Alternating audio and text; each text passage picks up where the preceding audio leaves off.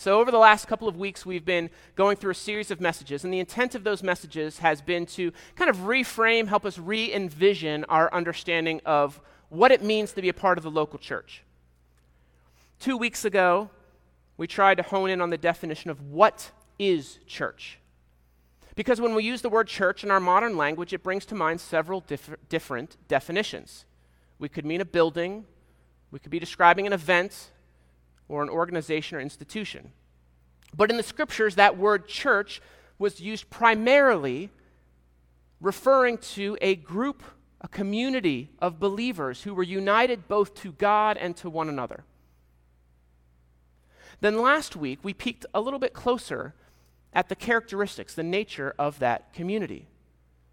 It isn't just that we have something in common, because there are plenty of groups out there or organizations that share some level of commonality. What we saw in the church, or what we ought to see in the church, is a rich diversity that cuts across every conceivable human constructed separation, whether it be geographic, economic, social, racial, right? All those diversities reflect the grandeur of God's plan for the world. And God has called people, as we saw, looked at last week from Revelation 7, people from every tongue, every tribe, every language together. This morning, I want to focus on what I'm calling the rhythms of the church. Right? If the first week was addressing maybe the what question and the second week was addressing the who question, maybe think of this morning a little bit as considering the how. As I said, we just as I just said, we've been united together through the gospel the good news of Jesus Christ. So when we gather, what ought that to look like? Now, I'm a big fan of music. As someone who is very thought oriented, often it is music that can help me connect the dots to the emotional parts of myself. Music can speak to us even if we don't recognize it in our direct conscious level. For example, in my humble op- opinion, the greatest movie trilogy ever made was the cinematic adaptation of J.R.R. Tolkien's The Lord of the Rings. One of the things that the musical director did brilliantly, and, and fun fact, he won three Oscars, two Golden Globes, and three Grammys for, is that the different cultures, the different races of Middle Earth, the different settings all have their own unique and independent musical themes. You know, one of the earliest themes, musical themes that you encounter is the Shire, the home of the hobbits. Right? But even when the characters are far from the light and joy of the Shire, you might still experience the undertones of their homeland. So you have Frodo and Sam slogging through the devastated land of Mordor. But when there's this sense of hope in the midst of desolation, they'll, they'll draw you back to the emotion by playing the, the theme of the Shire. Now, I have, I have a point in all this, other than my, my fandom of Lord of the Rings good film or you know musical theater will introduce musical elements to us all right? That's in musical theater that's the overture. They play like themes all the different themes at the beginning so that you kind of pick these out and can recognize them as they revisit them later in the production in an effort to evoke certain feelings that you first experienced when you heard it. This morning my suggestion is that that's kind of what church is supposed to be like. When we participate together in this weekly event that is church worship, we're taught certain rhythms and melodies that we're meant to carry with us through our week. In this regard, I'm highly indebted to the work of Tish Harrison Warren, who wrote a book called Liturgy of the Ordinary. In it, she describes how the Sunday morning worship experience right? That worship set is not meant to be the pinnacle, the high point of our week. It's not meant to be our performance, if you will. Instead, it's supposed to be our practice. It's the place where we learn those rhythms, we rehearse them so that we can bring them to our performance, which is remaining united to God living out his kingdom when we walk outside of these doors right? Our performance is the, uh, the, the six days of the week after this that we're rehearsing for here. Using one of Skye Jethani's doodles from his book and sarah this is actually i think the second of the doodles Uh, and, and these come from his book, What If Jesus, I think I can actually have it here. Yeah, what if, nope, not that one this one there. What if Jesus was serious about the church? And he reminds us, right, that the, the purpose of our Sunday service is not to experience this great production, this great experience on the stage, but it's in, instead it's to seek an encounter of Jesus in our, in our individual lives as a corporate community. Right? Christianity is meant to be more than just a mountaintop experience where we elicit some feelings by, you know, a good polished production. And so this morning we're going to look at identifying what some of those rhythms are as they're found in the scriptures. Now I do want to note that there is no one size fits all formula. Right? The Bible doesn't tell us precisely what this ought to look like. As a result, there is some flexibility for our worship to be reflective of the cultural diversity that might be present. Right? It doesn't make sense for Christians in Thailand to sing Shine, Jesus, Shine in English. That doesn't make sense. Any more than it makes sense for us as, you know, 21st century Americans to have our services in Latin. If I was up here speaking Latin, which I don't know, I'm sure, maybe one of you would surprise me, but I'm sure none of you would have any idea what I'm actually saying right now. You know, those three years of Latin in high school probably just weren't going to cut it. The Bible is not a manual for us of how to run a church, it's not a blueprint. It's a story. And in this story, we read the journeys of the saints who went before us, striving to encounter, striving to serve God, sometimes with great success, and sometimes with desperate need of correction. And this is largely what the New Testament letters contain words of encouragement from Peter or Paul for what the church is doing well, and places where those authors are challenging the audience where they're missing the mark of what it meant to live as a group of Christians. So, before I get to those elements, I want to remind us that the purpose of this is not to give us a step by step guide for how to run church, but a reminder of what our focus in church ought to be. We come here not to get something, not to get a feeling, but to get someone. We come not looking to have our emotions or minds prickled, but to honor and recognize God. I'm a big fan of podcasts. I know I highlight a bunch of them. Another one, if you're interested, is one called, it's a couple years old now, but it's called This Cultural Moment, and it's hosted by John Mark Comer and Mark Sayers. And in one of the episodes, Mark describes worship simply as focus. He says that that which we focus on is what we worship right? Because that word worship literally means to ascribe worth. Now, there's all kinds of ramifications to this, right? If we accept his definition that worship is focus, then it probably means that we worship that little glowing rectangle in our pockets, our cell phones. We probably worship the Steelers. We worship our bank accounts. I think he's spot on in this. And, and you know, that's a rabbit trail. I'm not going to follow it this morning, but how do we take our focus and redirect it to God, ascribing our worth to Him as we go through our rhythms? All right, let's get to the Bible. If you want to open your Bibles, we're going to look at one verse. it's a pretty short one, too. It comes from Acts chapter 2. So, Acts chapter 2, probably about halfway, a little past halfway down. Acts chapter 2 is, uh, m- many consider the, the birthplace, the birthday of the church. Pentecost Sunday, Jesus has risen from the dead. He has ascended to heaven and kind of charged his disciples with some tasks. And he says, Wait until power comes upon you, like we sang this morning, not by might or power of ourselves, but from the Spirit of God. They're all hanging out in this room, and the Holy Spirit descends upon them, and they're speaking all these languages, and people from, uh, from all various places who are traveling, you know, all the, all the foreigners coming back to this pilgrimage in Jerusalem, and they're understanding, they're hearing the gospel in their own language. And then Peter gives a very lengthy sermon. And, you know, thousands were saved, followed Jesus that day. That's kind of like the birth of the church. So the verse that comes next, it's going to be Acts 2:42. And I would say this is there is no formula in the Bible for how to run church. But if there was a formula, this is kind of the closest thing we have to those rhythms of the early church. And they, the apostles, devoted themselves to the apostles' teaching and the fellowship to the breaking of bread and the prayers. They devoted themselves to the apostles' teaching, the fellowship, the breaking of bread, and the prayers.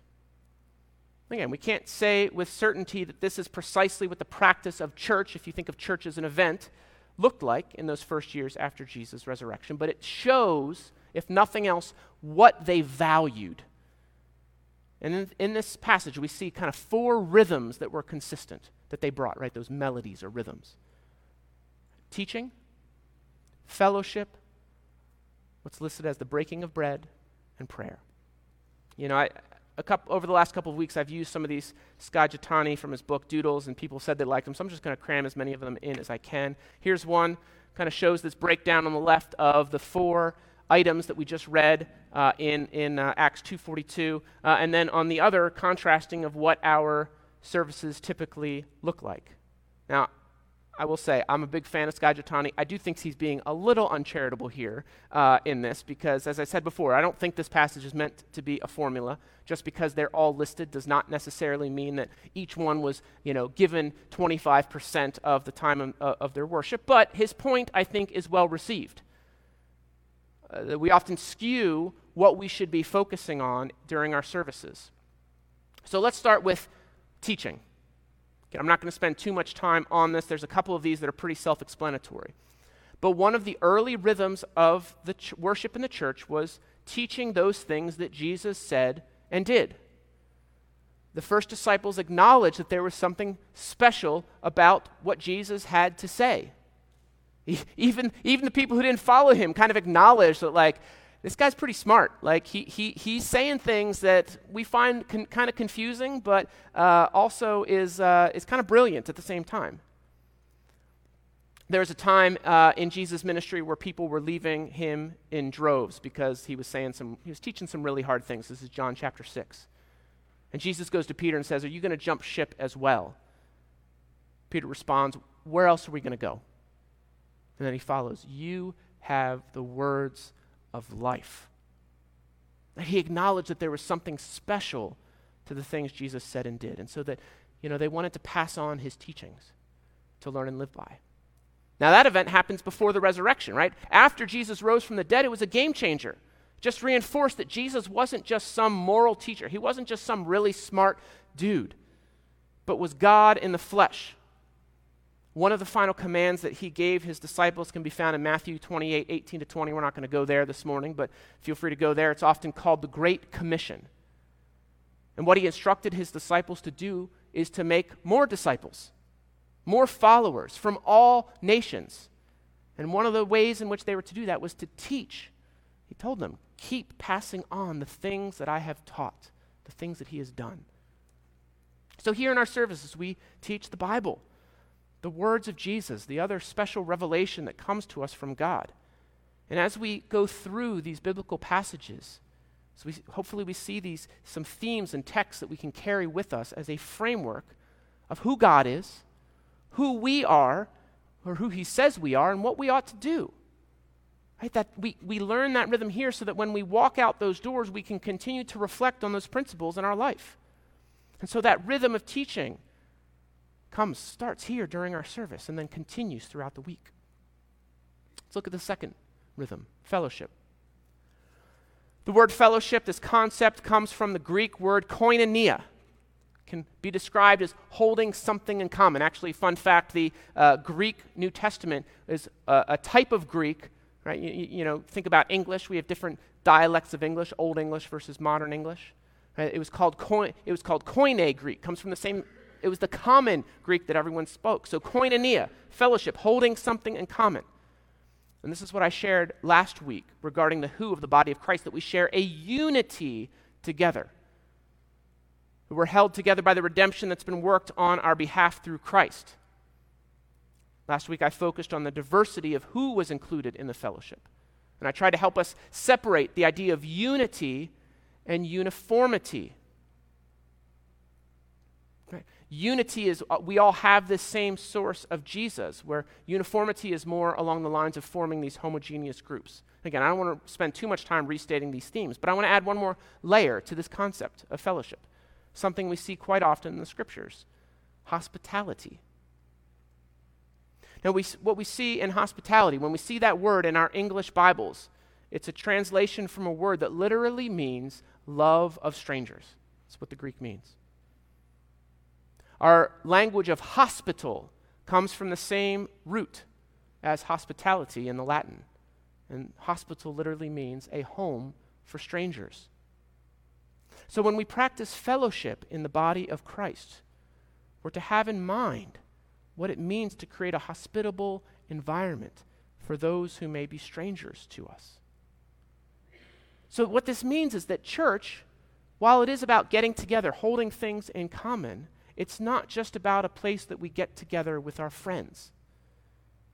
But how are we caring for? What first impressions are we providing to those visitors, those who might be outside of our fold? When we take this rhythm of fellowship that we learn from the church and implement it in our lives, it means that we learn to love the stranger we invite them into places of warmth and kindness in the kingdom, maybe in our homes, but ultimately into the kingdom of God, inviting them there. All right, let's keep moving. The third element is the one that I wanted to spend the majority of our time this morning on, because it's something we don't get to talk about too often. All right, so the third one, uh, it, it's listed as um, breaking of bread. Skye calls it the table, and it's a reference to sacraments or the ordinances, depending on your tradition. Know, we come out of the Protestant tradition, and so there are two that are observed communion, which is that table idea, and baptism. These sacraments are symbols. But symbols are meant to point us to something beyond themselves. Communion, and I would suggest baptism as well, are both signs meant to point to God's covenant with us and our covenant that we make with Him. Just a couple months ago, while we were going through those early chapters in Genesis, we looked at the flood narrative of, of Noah, and we saw, right after the flood waters had receded, the rainbow.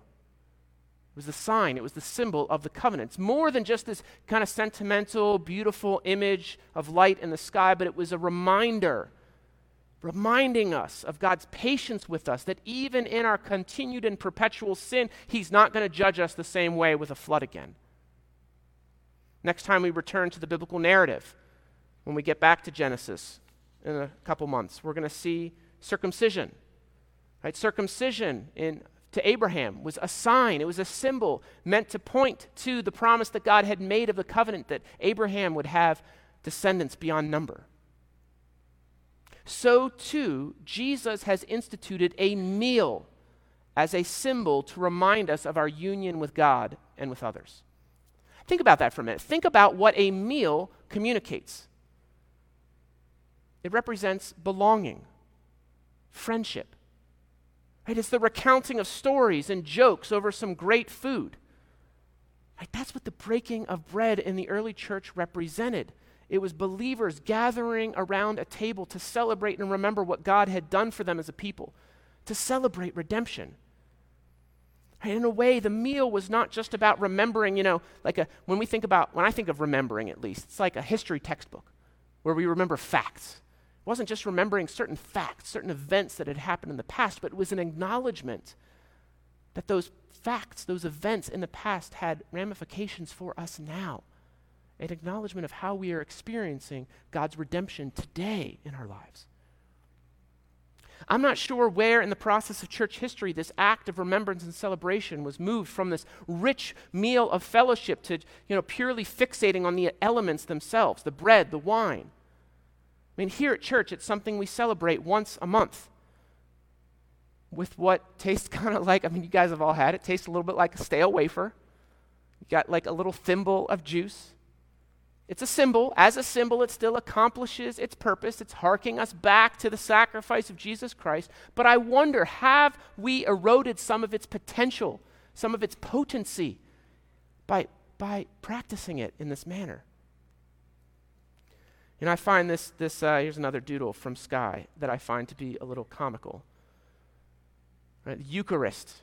Right? Communion in some tra- uh, traditions is called the Eucharist, which is the Greek word for thanksgiving. And he points out that it doesn't mean small bread and drink. It's not what Eucharist means. It's not a holy snack.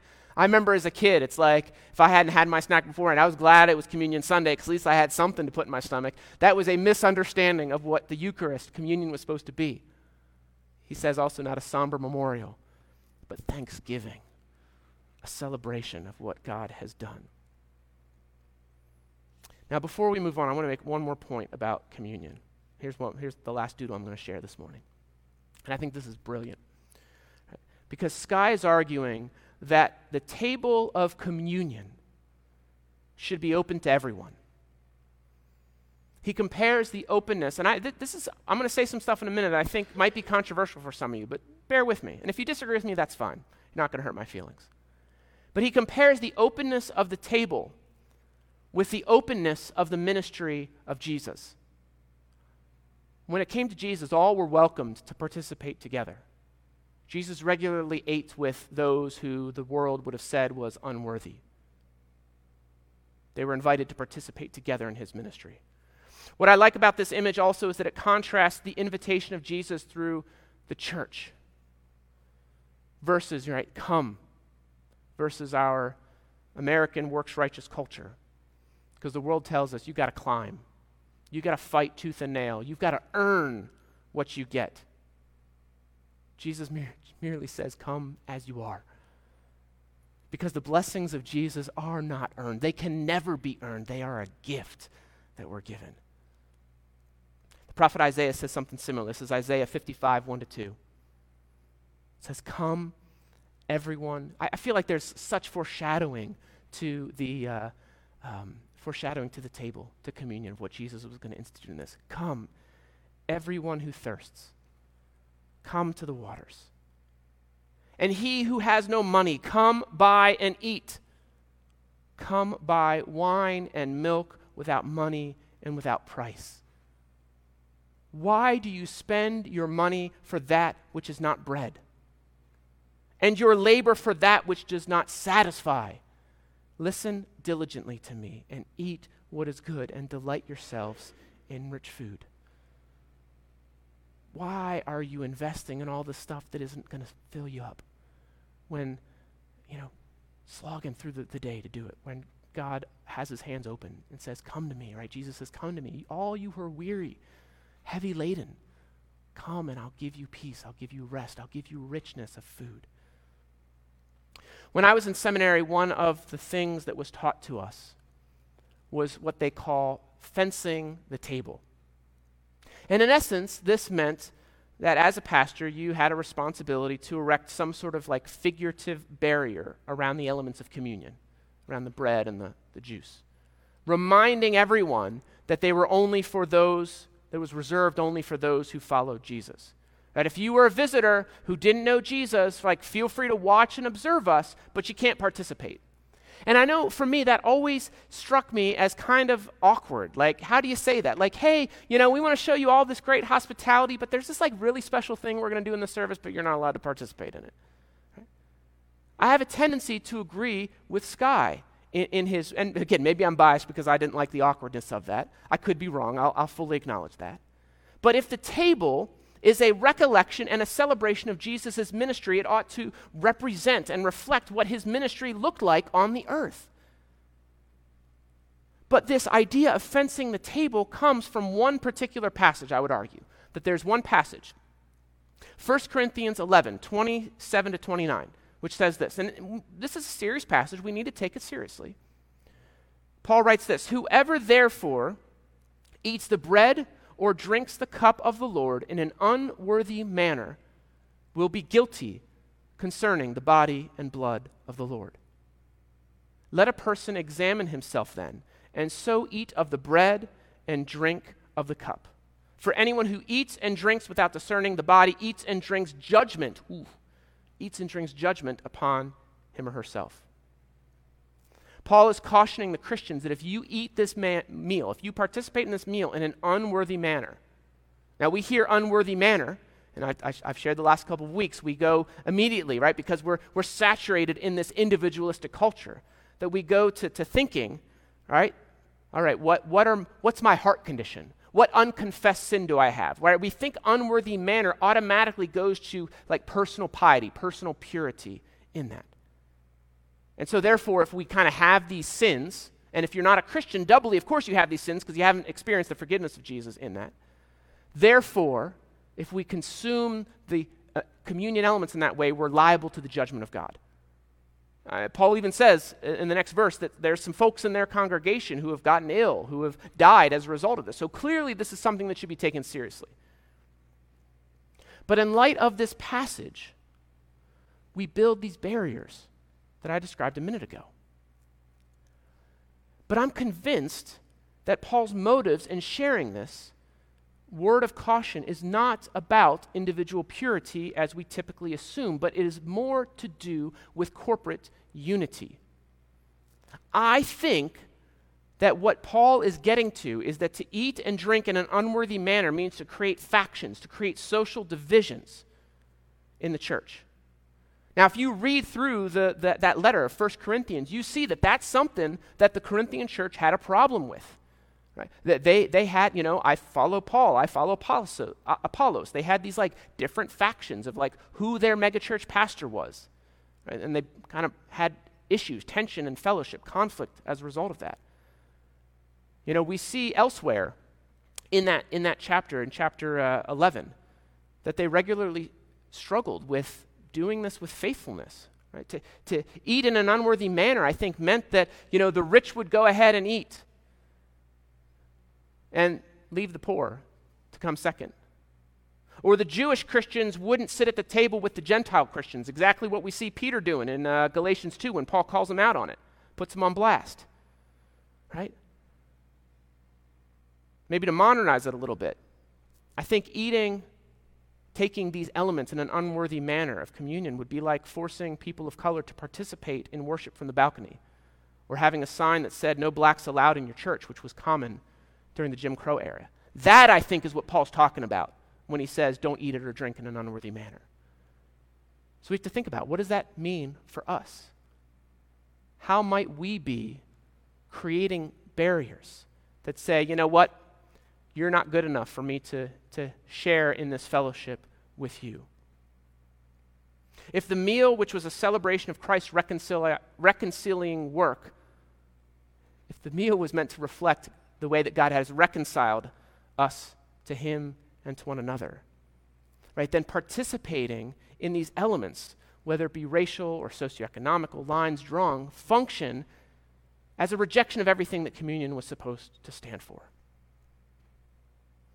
Let's move on to our last element uh, in our Acts chapter 2 passage, and it's prayer.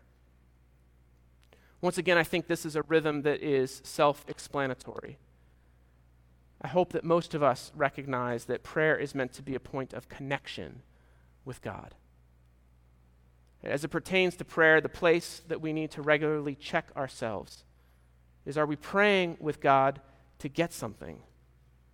Or are we doing it in a desire to commune with Him? Are we just going to God? Do we find in your prayer lives, do you go into God just saying, like, God, I feel like I'm in a pickle, bail me out? God, I need this. God, I need this. God, I, God wants to hear it, right? He, he, I mean,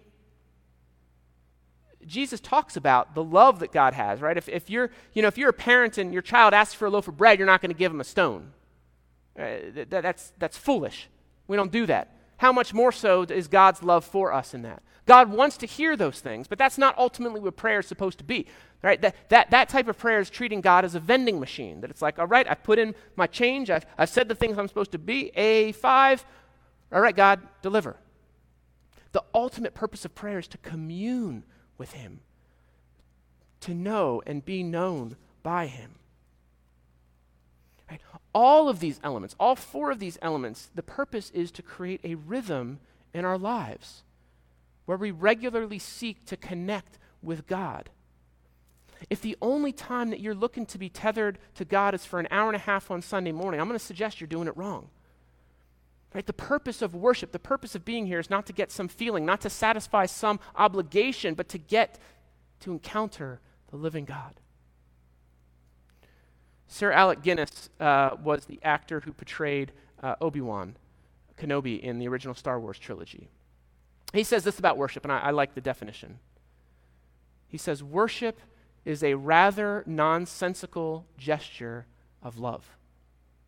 Worship is a rather nonsensical gesture of love. Because love is not about quantifying what we get or give.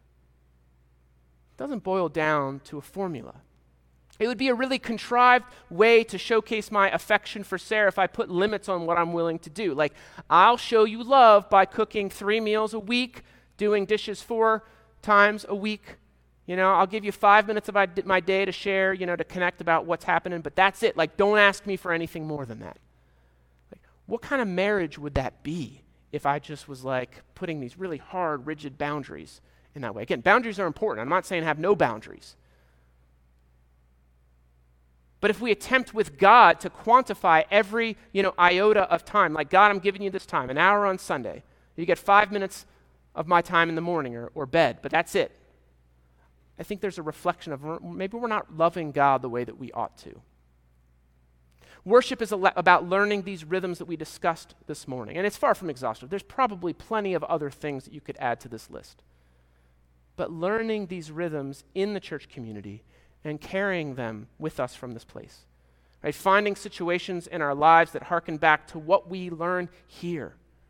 Bringing the worship of God to our careers, to our families, when we drive in the car, when we sit in the dentist chair, everywhere we go, that we can stay in this constant communion with God.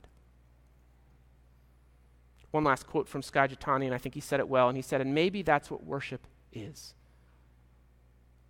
It's what happens when God's delight in us inspires our delight in Him, sparking an endless loop of joy between creator and creature, between lover and beloved.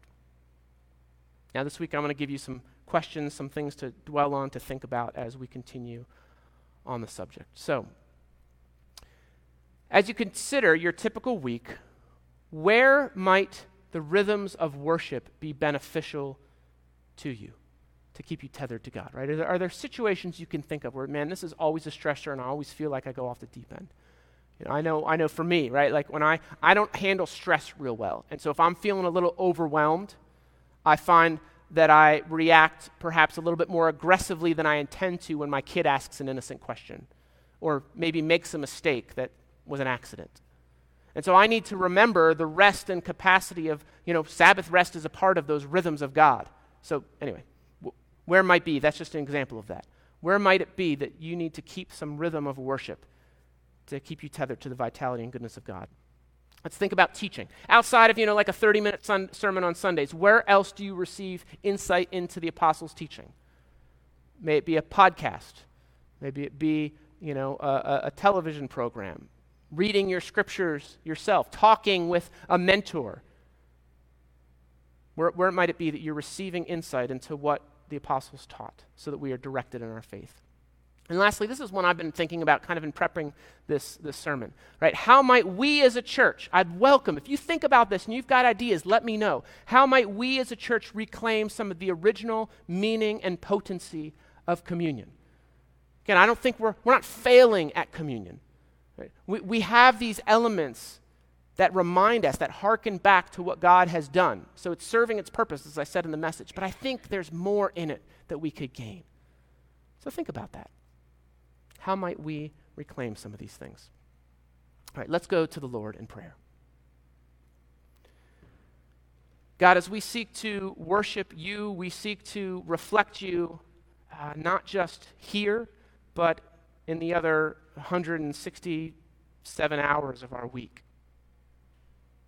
Lord, no matter what circumstance we are in, may we take the things that we learn here, take the things that we learn in small group, take the things that we learn in our, our private, individualized times with you, times of prayer, whatever it might be, God, those touch points that we have with you, where we sit at your feet, where we learn and listen from you, may we take those things with us so that the times where we feel like we're out on an island or we feel that we're alone, we can be reminded of the truths that you have given us. We can remind, remember the, the fruit of the Spirit that calls us to love, joy, peace, patience, kindness, gentleness, goodness, self control.